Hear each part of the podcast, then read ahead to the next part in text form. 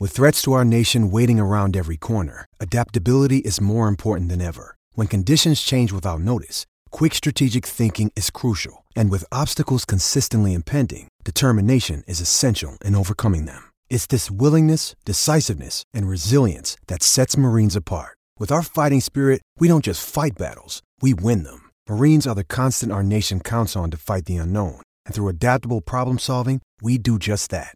Learn more at marines.com.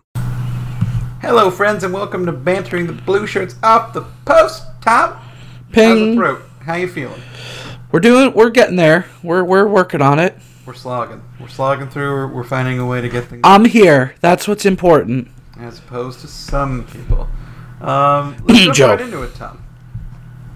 Sure. Let's do I it. noticed, unlike Joe, I like to look at the questions before the show, and we had several questions pertaining to a young Finnish boy named Jesse Puljärvi, or Jesse Puljärvi, depending on who you ask, or Jesse Puljärvi if you're Joe, I'm sure. Um, so the questions related to Jesse Puljärvi include: What would a trade for Jesse Puljärvi look like? How aggressively should the Rangers pursue a Pu- Puljärvi trade? He has to sign by December 1st to play the season, but should New York rush to get a deal done? And then, can I please piggyback off this question to ask what a deal for JP would look like? Thanks. Tom, what would it take to get Jesse Puljujärvi?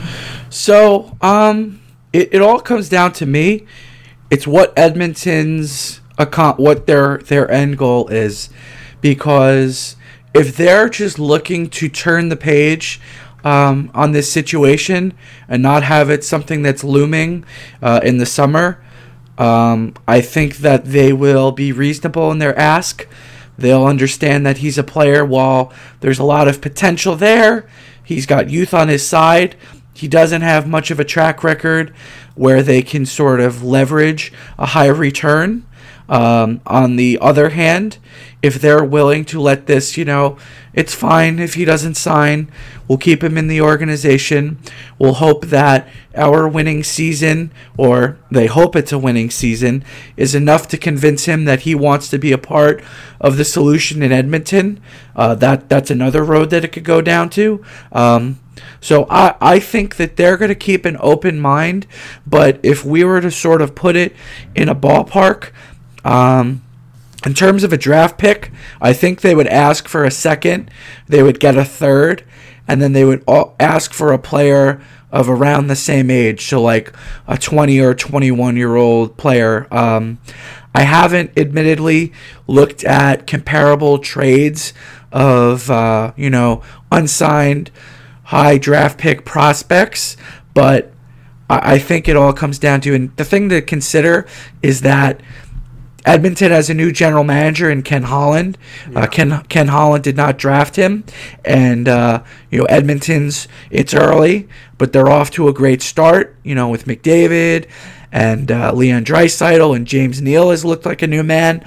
Um, so you know while Puljujärvi is playing well overseas, he might take notice of this and say, you know what, it's a new coach, it's a new general manager, it's a new environment. You know maybe I I want to uh, be a part of this. So, um, short answer is, it really depends on what Edmonton wants to do. If they feel that they can keep him and convince him to stay, they'll, you know, the, they won't take just any old offer. It would have to be something that knocks their socks off.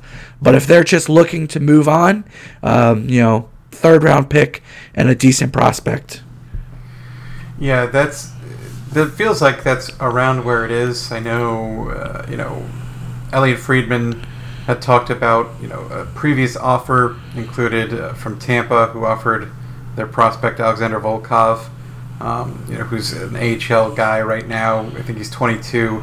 Um, you know, he has back-to-back 23 goal seasons in the AHL, and I think apparently uh, the St. Louis Blues offered uh, Klim Kostin, who's 20. Um, you know, he's also had a couple good seasons in the AHL, and but the idea that I've heard so far is that it's going to take a prospect and a little more. So, you know, Edmonton's going to want to get a body back, uh, potentially a body they could plug into their lineup, and they're also going to want, you know, like you said, a draft pick, and that might be a third round pick. I'm, I'm leaning towards it being a second round pick just because, there's definitely a lot of interest in Puljujärvi. I know that uh, Ken Holland is actually going over to Finland. Um, I think it's this week. He should be in Finland uh, for a, a, tournament that that Puljujärvi will be participating in. But I think the point you raised, Tom, about that he this is not a guy that Holland has drafted is an important one because it's like it's not his guy. Um, you know, it's like this is not a prospect he's married to, and you know, I feel like he's going to be patient. He's been at he's been at this game for a while, but you know, just because it's not his guy, I don't think he's in any rush here because you know his team is what it is now, and he can turn Puljujärvi into a valuable asset they get back. But if he has a, this many competitors, and it sounds like he has a lot of teams, the Rangers being one of them, which is why you know I'm sure we had this many questions related to Puljujärvi. Is this has been the Rangers are considered one of the teams that has really been knocking on the door about this, and I gotta say I like the idea of going for him, but as always, it comes down to the cost, Tom. And you know the Rangers do have a slew of prospects, some of which are more coveted than others. Obviously you know, I've seen a couple people floating the idea of Lias Andersson be, being involved in a trade here, and you know, which is certainly interesting to say the least. Uh, you know, and looking at looking at this from all the angles, there, we just don't know enough right now. Is my biggest takeaway. But am I intrigued? Absolutely. What's it going to cost? A young player and a pick, and that might be only the start of it. There might be other aspects to the deal um, and it's important to note that Puljujärvi is kind of kicking ass and taking names in the Finnish league right now. He's not like leading the league in scoring, but for a guy his age, he looks really, really good. And you know his his NHL career to date has been definitely rocky, but he was playing for the Edmonton Oilers, so uh, there is that angle to this, which is pretty important. And a lot of time spent with uh, Milan Lucic, which did not help. No, did not help uh, even a little bit. So there is, I mean, it, it's really fascinating because for a team like the Rangers that wants, you know, you, you look at this Rangers team, Tom, and you know, Puljujärvi is a winger, um, and you know, there's Kravtsov, and you know, and he's such a exciting you know winger prospect, and you know they have some other guys. Of course, you know they have enough guys on the team in terms of Kaapo Kakko comes to mind, um, where they have some really exciting options at the wing. Mm-hmm. Uh, Buchnevich is not that old, of course, and but you know, it, would the Rangers want to give up Lias Andersson, knowing they have? Yeah, that would be really stupid, and I don't think that that would ever happen. It, it would really really surprise me. I, will well, put it that way. Like, there's no way that that like number one, if the Oilers asked for that, I think the Rangers would laugh. Like, you know, say what you will about Lias Andersson, but he's a guy that's in the NHL now, right? He's uh, a seventh overall pick. And you know, the from the Rangers' perspective, they can be like, we're very center heavy, so we're sort of taking a slow burn with him. They're like, look, um, what's the best way I can say this? Would I be surprised if at some point in the next 24 months Lias Andersson was traded? No. But they would not do it in a maybe deal for someone like Jesse Puljujärvi. It would be something by the way, that he's 21. Um, well, you know, he's he was a, the fourth overall pick in the 2016 draft, and what he is is a big, skilled winger. He's six foot four winger.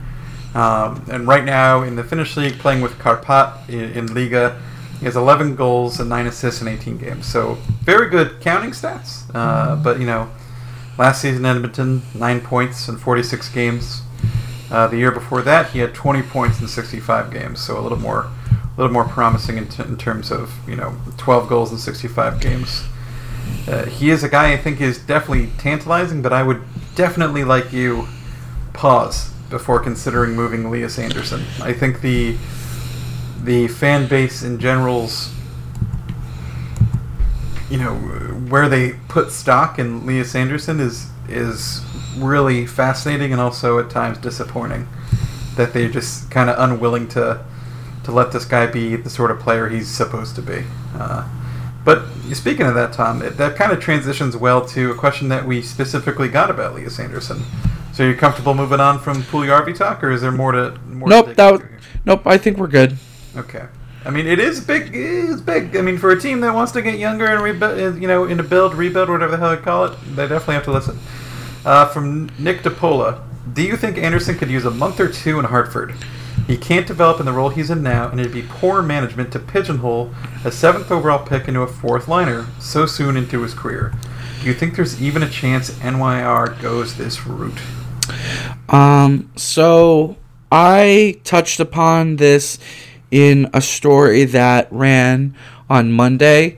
Um, basically, sort of looking what the Rangers should do when Zibanejad's back in the lineup, um, and really what they should do, and what I don't expect them to do, is send Brett Howden down. And the reason for that is that Howden has had more than enough time uh, in the role that he's been in at the NHL level. We're going now on. We had you know his first season. We've now had the start of this season, um, and he hasn't been a great fit as a third line center. His underlyings are not great. His counting stats are not great, despite playing with some offensive minded players. Um, and he's someone that he was in the WHL. He had, I think it was four games at the AHL level. Um, then the season after that, he was in the WHL, and then the Rangers trade for him, and then he, he goes to the NHL to start his career. So I think he's someone that could have benefited from some time in the AHL, whereas at this point with Elias Anderson, he's been pigeonholed into a fourth line center role. I want to see an extended period where he's on a third line with people that can put the puck in the net. You know, not with Michael Haley or Brendan Smith. Yeah, Um, Lias Andersson's most frequent line mates: Brendan Smith, Michael Haley. yeah, it's ridiculous. Like, After that, it's Greg McKegg. Like I think. forwards. That's that's the guys he's been playing with. And after Greg McKegg, you go down to Brendan Lemieux. Um, it's it's A real the bottom of murderer's row. in terms of the Rangers forwards. And like I think the quote from Quinn was like, "Oh, um, Lias has to produce or Lias has to show something or whatever." It's like he has like you have to look at it from an overall arching perspective. And the metrics i'd used um, you know um, you know shot share percentage goals for percentage and expected goals where while andersson has not had the actual goals come he's done the things that should result in goals being scored where the same cannot be said about mr howden. Um, I, I think that you if you want to say that Andersson may be a guy whose ceiling is a third line center, that's fine. But let's give the guy a real chance to play with people that have some offensive know how, and then we'll make an opinion. But he's been pretty much a fourth line center. And if you're expecting him to, to, to contribute offensively, I'd like to know what, what bridge you're selling me. It's a very fair point. Like, uh, I don't know. The way I look at this, you know, to be frank, is I feel like the usage of Lias Andersson is represents a failure from the coaching staff more than an, an indictment on the play of Lias Andersson. At five on five, Tom, he's averaging in 12 games seven minutes and 39 seconds a game. This Ridiculous. a guy. Just like, what is that? What sort of ice time is that for for a kid that you want to develop?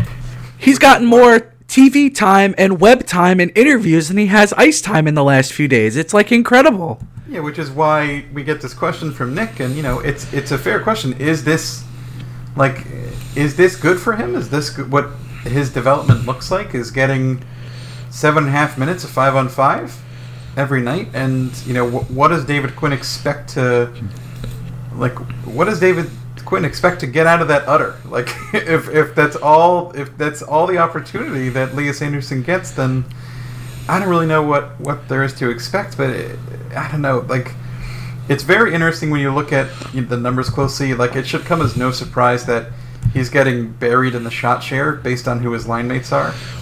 Um, you know, but like overall, when I, I look at his play, I'm like, I don't think Lias Andersson is a problem, Tom. Uh, Uh, like, I, I, I don't know though. I, I want very badly for him to get a fair shake. I just don't know if it happens. Like what I do I think he would? I think he might benefit from Hartford, but I also think it might be disastrous to, you know, in the flagship we talked about confidence with Filip Chytil.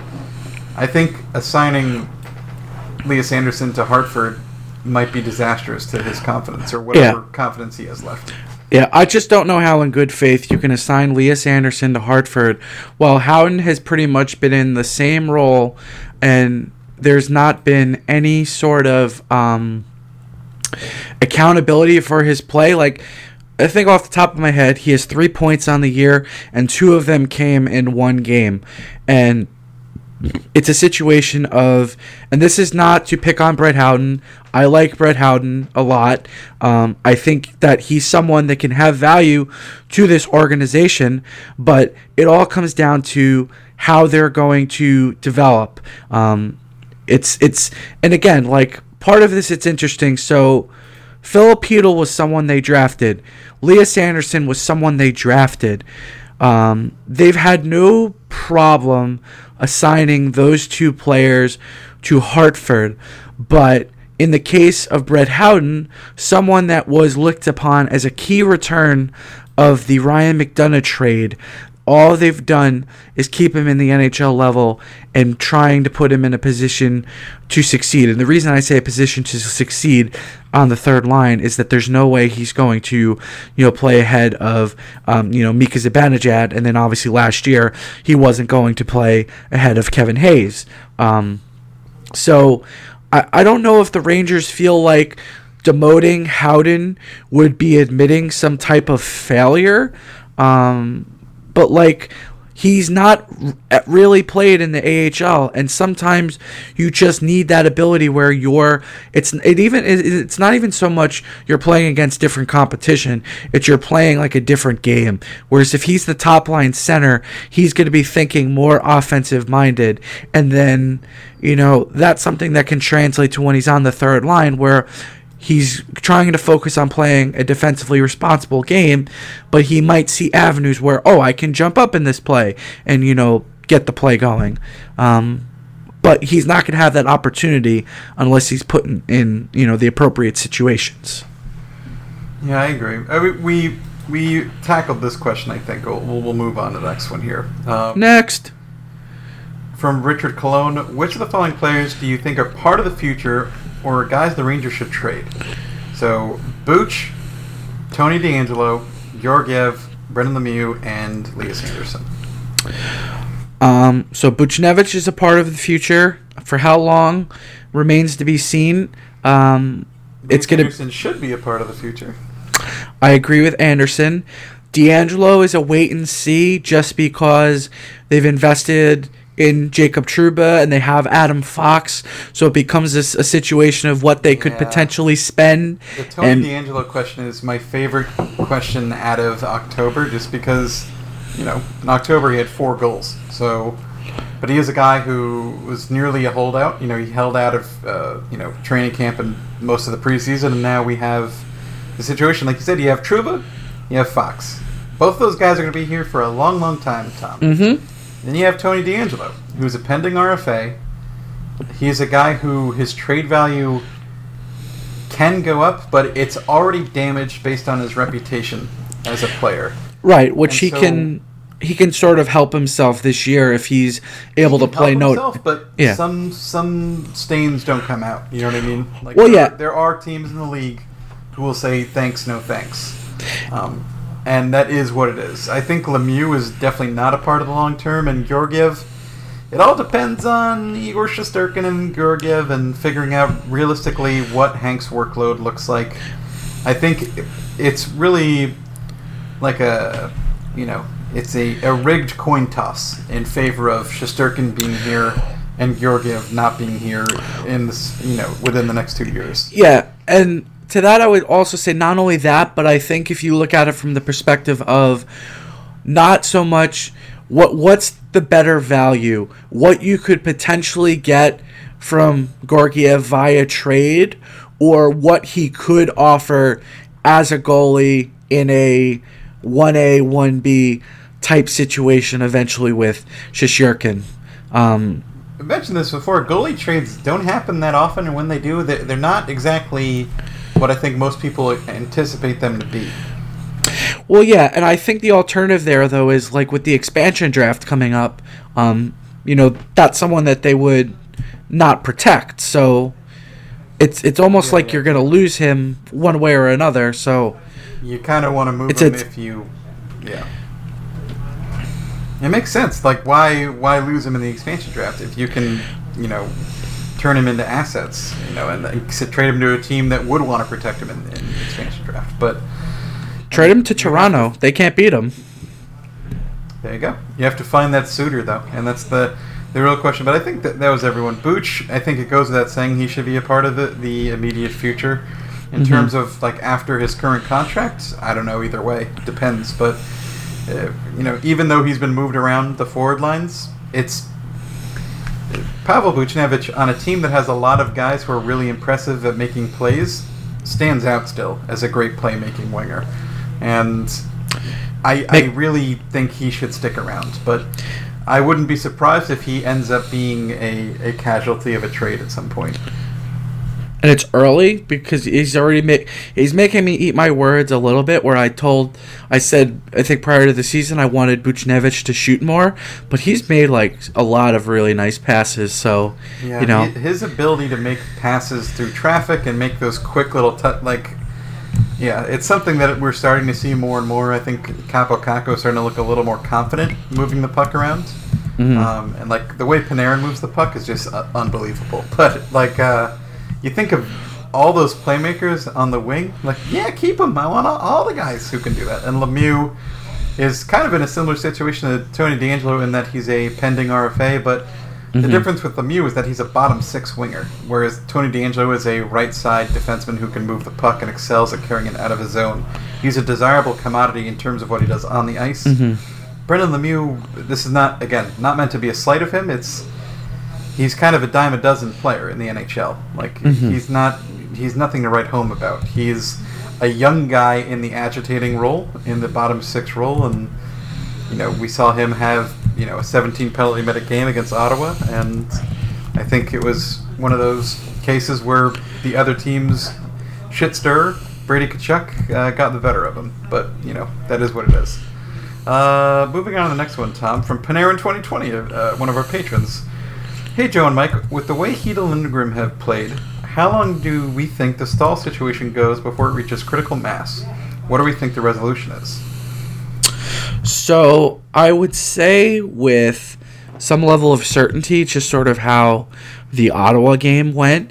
Um, I think Staal draws back in because Hajek, you know, he sort of had a little bit of a rough game, but it's also of the games where you'd want to bring Staal back in. You know, notice respect to the Red Wings, but they're a bit of a softer opponent um, in the terms of, you know, they're not one of the better teams in the league, whereas you wouldn't want to bring Staal back against the Carolina Hurricanes, who are one of the best teams in the league.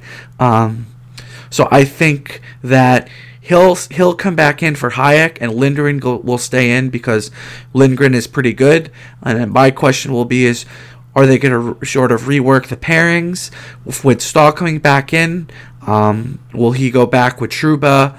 Will you know, or will Shea go with Trouba? Or will you know uh, Fox go back with uh, with Staal? It's um, a lot of interesting possibilities.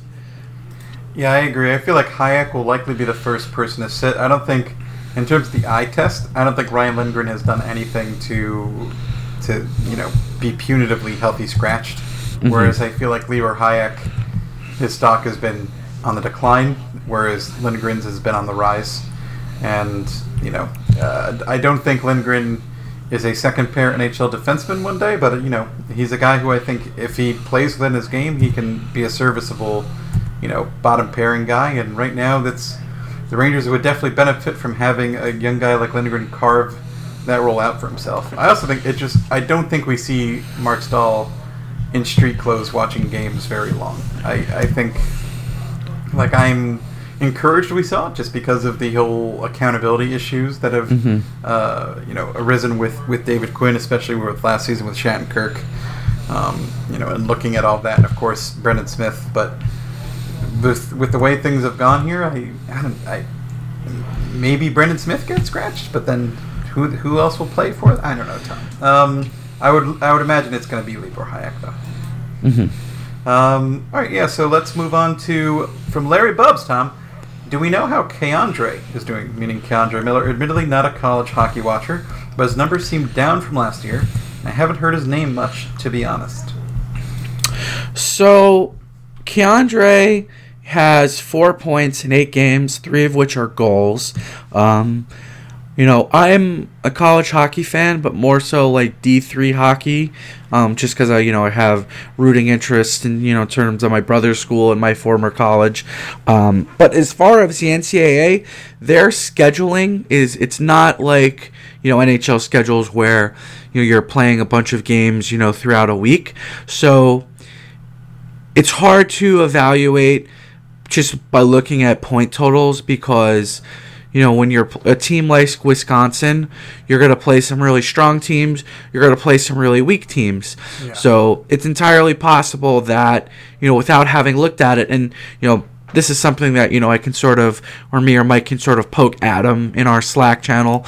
And, you know, maybe he writes about it in like a future update. Um, you know, sort of how did K'Andre get his points last year? Was it a situation where he was taking advantage of a soft schedule, or was it more balance and things of that nature?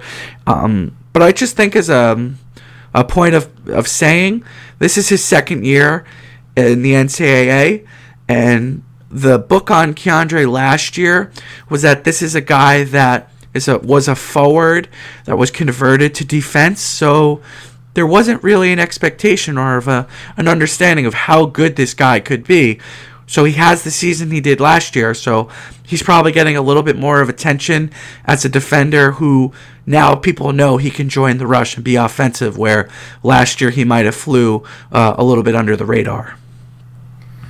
Yeah, there, I think there's definitely something that. Also, like just looking quickly at you know Wisconsin's schedule.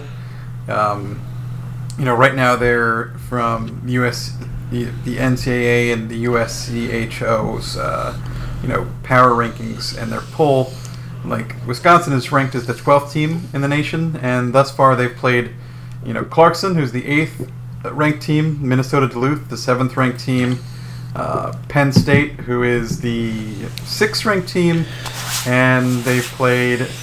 Who else did they play? Merrimack and Boston College. So, um, you know, Merrimack was a team they absolutely obliterated, I believe, and you know, Boston College is ranked 19th, so they have played, you know, a relatively rocky schedule after you know having a somewhat easy start. I think yeah, they uh, 11 to five was the final score of that Merrimack game. So putting up 11 goals in a game is pretty good. But yeah, like uh, Miller has three goals in in eight games. Tom, he had five goals all of last season.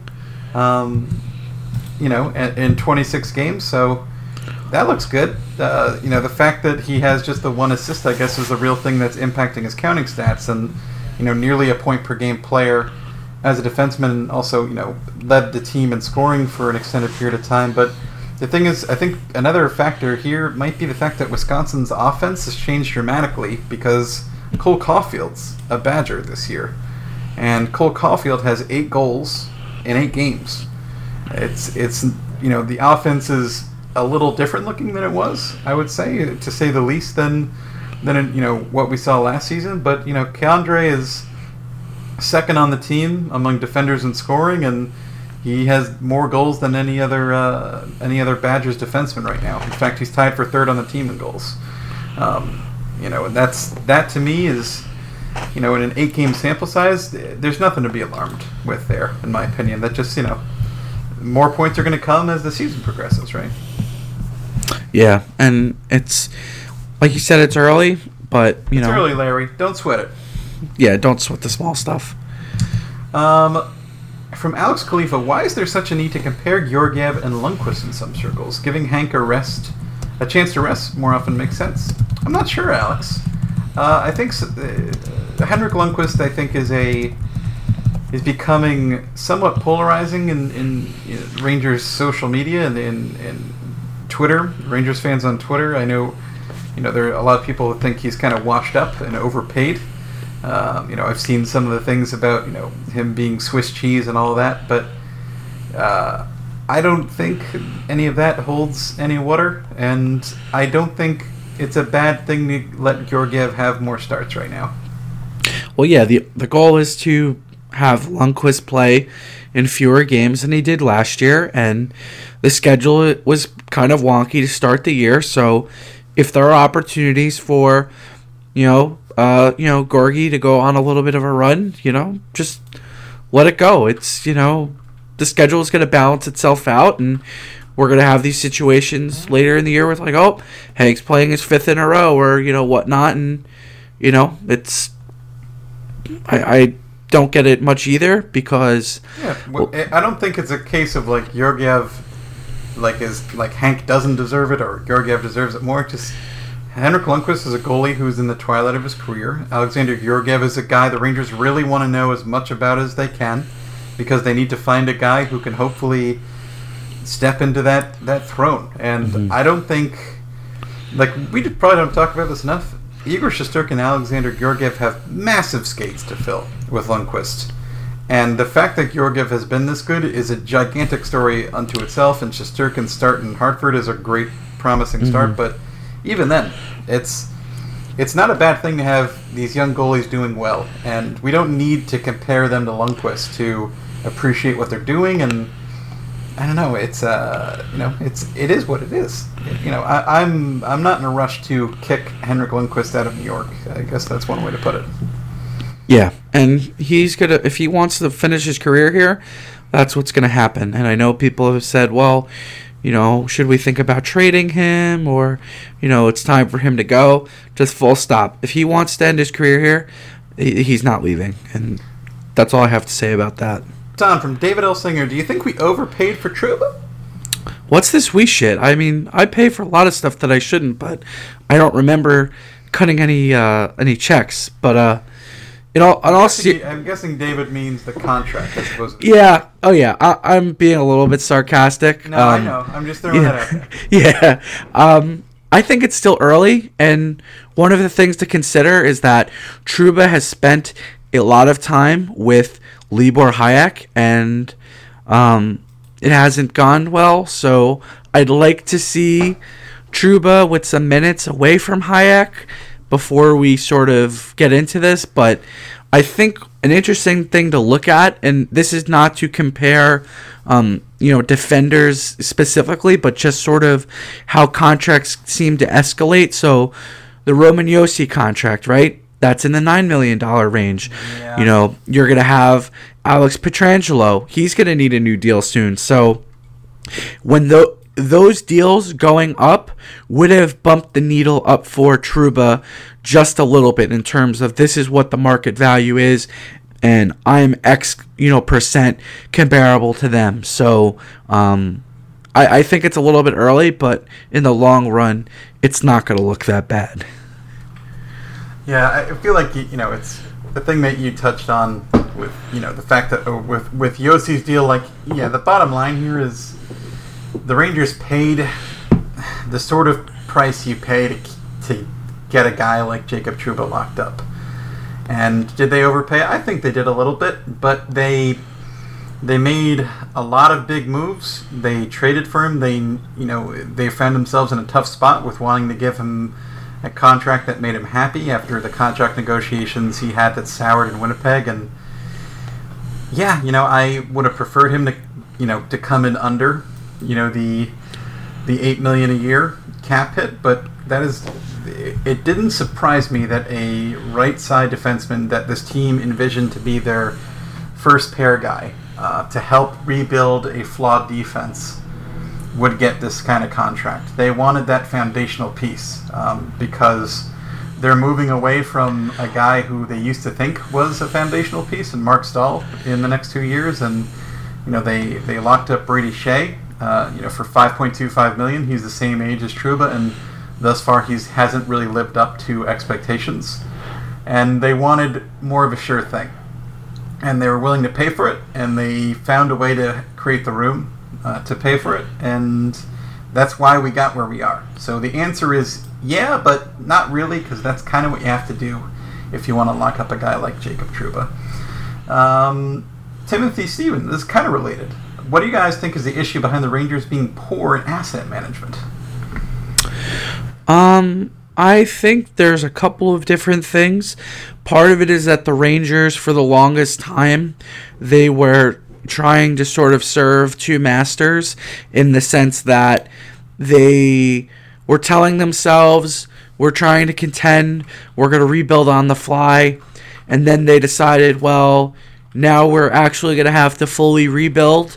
Um, so when you're sort of in it somewhat and out of it somewhat, you're pulling in two completely opposite directions. So you're going to um, make trades for the wrong reasons.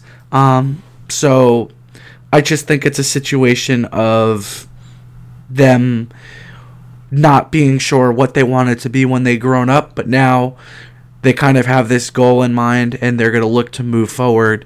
Um, you know, doing things in the line of the rebuild. Yeah, I I think that might be it. The kind of the growing pains of transitioning away from a team that's making additions at the deadline as opposed to a team that's subtracting at the deadline. Um, I think that Jeff Gorton's uh, trade record has been pretty solid. I think the contracts he's handed out have not been very inspiring, not good in general. Um, I lean towards them being, you know, him being in the red as opposed to breaking even.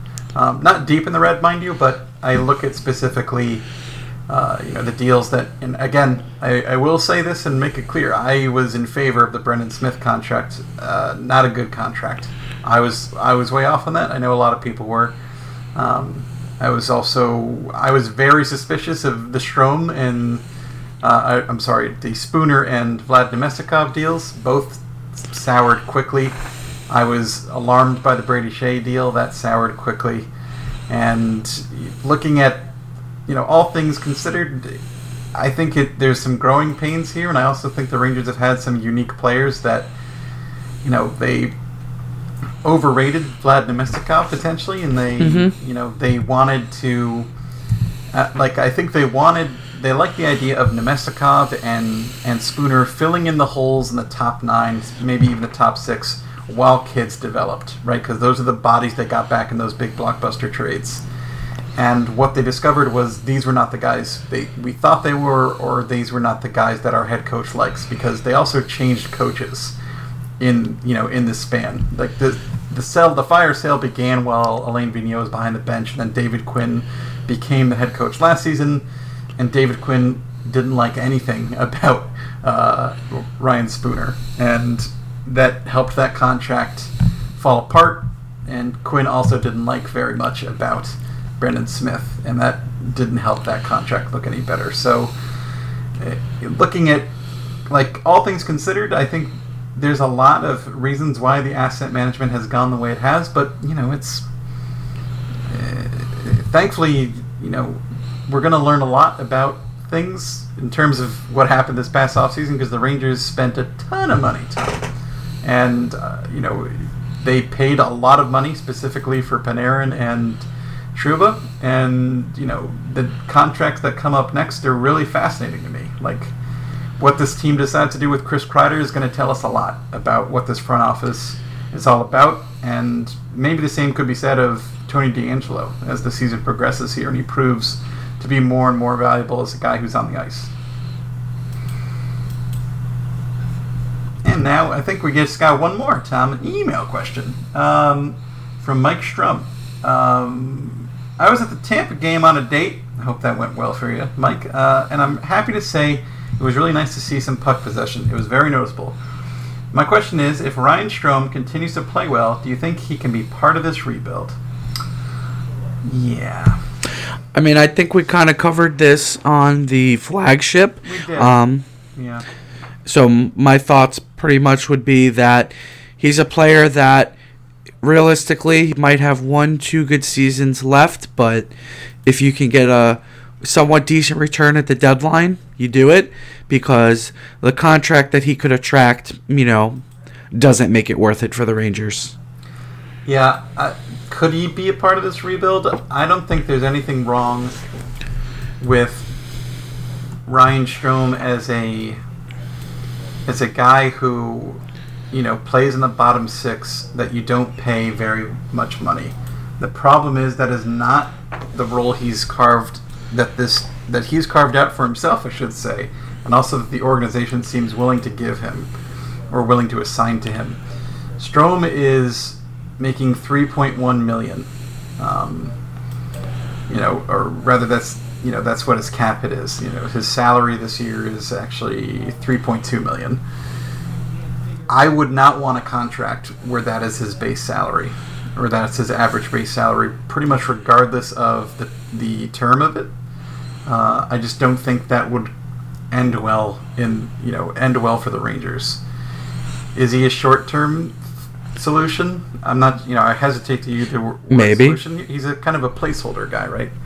Um, he's a placeholder guy who's shooting twenty percent, and that's just my take on it, and that's Tom's take on it. I know that not everyone feels the way we do, uh, but I think it would. A lot of things would have to break down, specifically with Elias Andersson and Filip Chytil, and also to some extent Brett Howden for for Ryan Strome to suddenly become part of this this build and the rebuild. I don't think there's a real future for Strome in New York, but we've been wrong before, Tom. I was wrong about Brendan Smith. It Wrong about a lot of happens. I think that's it. It was a, it was a pretty long off the post. We kind of went long on that on that Puljujärvi thing, but that one is definitely a fascinating question. All right, is that, do you have anything else to say to lovely people, Tom? Thanks as always for supporting the podcast. It uh, it means a lot, and uh, Thanks for to Tom for fucking struggling through with the, with his vocal cords betraying him here. thanks for having me, Mike. And uh, Joe as well. Yeah, Joe is a whale, and uh, I don't know if we'll ever see Joe again. He hates us. All right, goodbye, folks. Be good to each other.